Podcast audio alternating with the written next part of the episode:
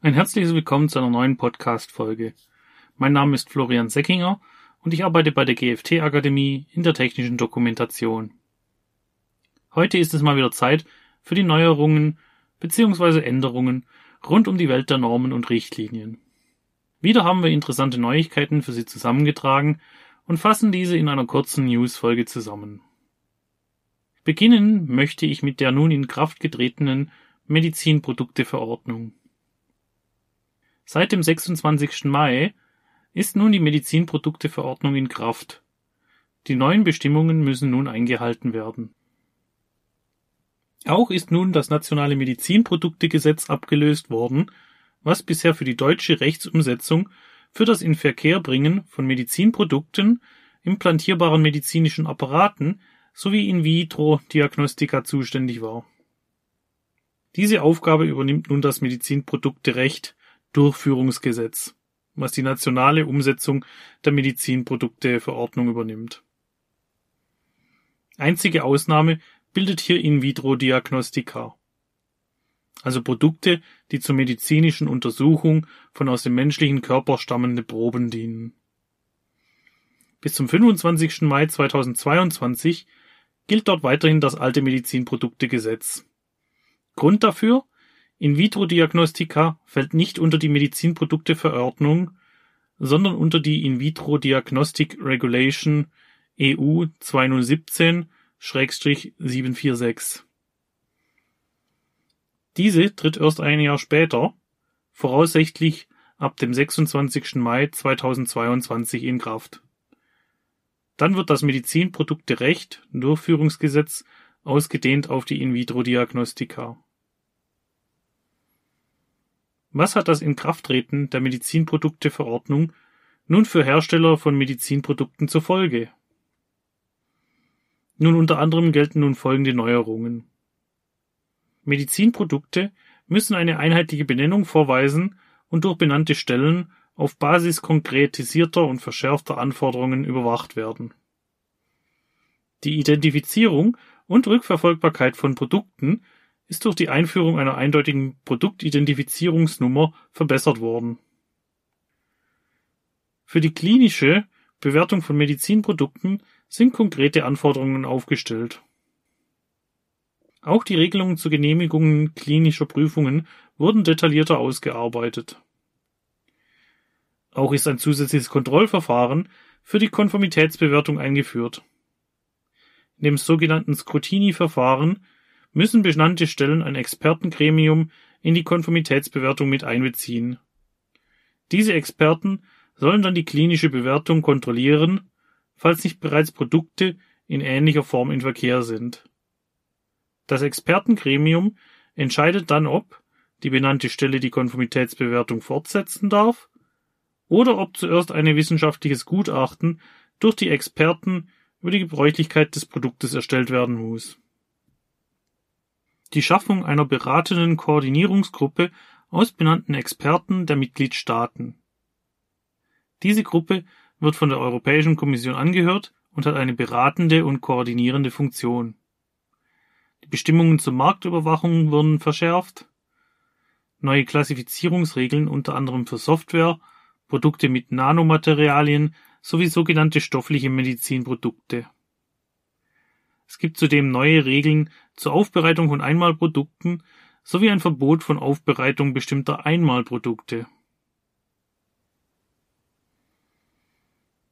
Der bürokratische Aufwand für das Inverkehrbringen von Medizinprodukten wird sich durch die ganzen Änderungen deutlich erhöhen. Auch bekommen Behörden mehr Kompetenzen zur Überwachung von Medizinprodukten, was mit hoher Wahrscheinlichkeit zu verstärkten Kontrollen führen wird das nächste Thema dreht sich um die Kennzeichnung von Düngeprodukten.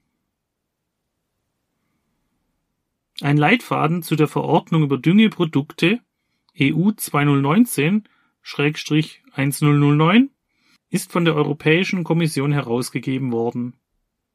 Dieser enthält Erläuterungen zur praktischen Umsetzung der Kennzeichnungsvorschriften. So kommen Beispiele für Etiketten von EU-Düngeprodukten vor. Diese Beispiele sollen aber nur als Indikator für Hersteller dienen. Dem Hersteller unterliegt es selber, wo die Informationen auf einem Etikett zu positionieren sind und wie das Etikett zu gestalten sind. Natürlich unter Berücksichtigung der Einhaltung der Anforderungen aus der Verordnung.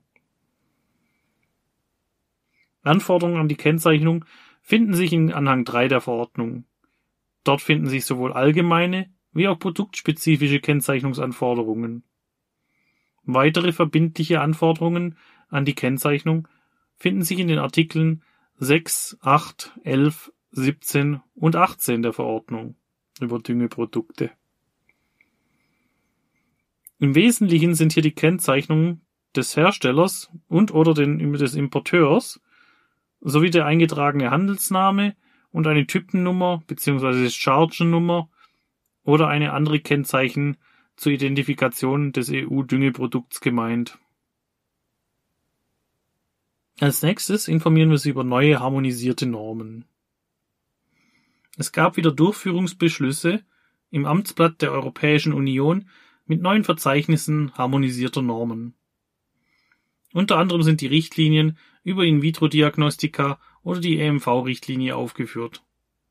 Darin sind in den Anhängen gelistet, welche harmonisierten Normen hinzugefügt wurden und welche Normen mit einem bestimmten Stichtag keine Konformität mehr auslösen.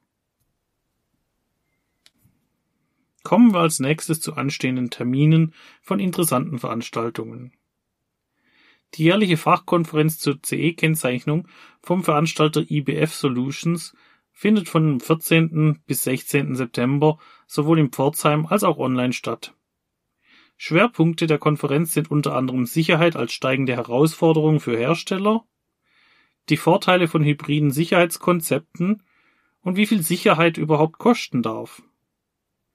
Auch wird über die neue Maschinenverordnung referiert und was bisher über diese bekannt ist. Interessenten können sich auf der Webseite zu den CE-Praxistagen informieren und anmelden. Ich verlinke Ihnen die Seite in den Shownotes dieser Folge. Das Institut für Arbeitsschutz der Deutschen Gesetzlichen Unfallversicherung bietet kostenlose Online-Seminare zum Thema Industrie 4.0 und Arbeitsschutz an. In dieser Online-Seminarreihe geht es darum, in welchen technologischen Bereichen der Arbeitsschutz profitiert, aber auch wo er besonders gefordert ist. Die Seminare richten sich an alle, die beruflich oder privat grundsätzliches Interesse an Entwicklungen im Zuge von Industrie 4.0 und ihre Folgen für den Arbeitsschutz haben. Termine im Juni drehen sich um die Themengebiete humanoide Roboter für den industriellen Einsatz, kollaborative Robotik und Wirtschaftlichkeit, Security als Grundlage für Sicherheit und die Grenzen der Digitalisierung. Eine Anmeldung zu den Online-Seminaren ist über der Internetseite des Instituts für Arbeitsschutz möglich. Ich verlinke Ihnen die Seite in den Shownotes der Folge.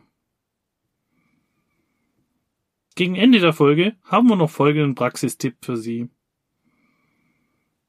Interessieren Sie sich für die gesetzlichen Einheiten in Deutschland für physikalische, technische und chemische Größen? Das internationale Einheitensystem, auch als SI bekannt, wurde im Jahr 1960 eingeführt und diente zur Neuordnung der Messeinheiten. Im Jahr 2019 traten grundlegende Änderungen für das SI in Kraft. Das Fundament dieses Systems bilden sieben definierende Konstanten für die Basiseinheiten und aller weiteren SI-Einheiten. Die gesetzlichen Einheiten in Deutschland sind eng mit dem internationalen Einheitensystem verbunden. Die Physikalisch-Technische Bundesanstalt hat einige Informationen rund um die SI-Einheiten zusammengestellt. Von Details über die einzelnen Einheiten bis hin zu den Namensgebern und das Entstehen dieser Einheiten. Falls Sie sich also dafür interessieren, was ein Mol oder eine Candela ist, kann ich Ihnen dieses Dokument nur empfehlen. Ich verlinke Ihnen dieses interessante Dokument in den Shownotes dieser Folge. Wir sind nun am Ende dieser Podcast-Folge angekommen. Ich hoffe, Ihnen hat diese Folge gefallen. Ich bedanke mich bei Ihnen für das Zuhören und freue mich, wenn Sie bei unserer nächsten Folge dann wieder einschalten. Bis dahin wünsche ich Ihnen alles Gute bleiben Sie gesund.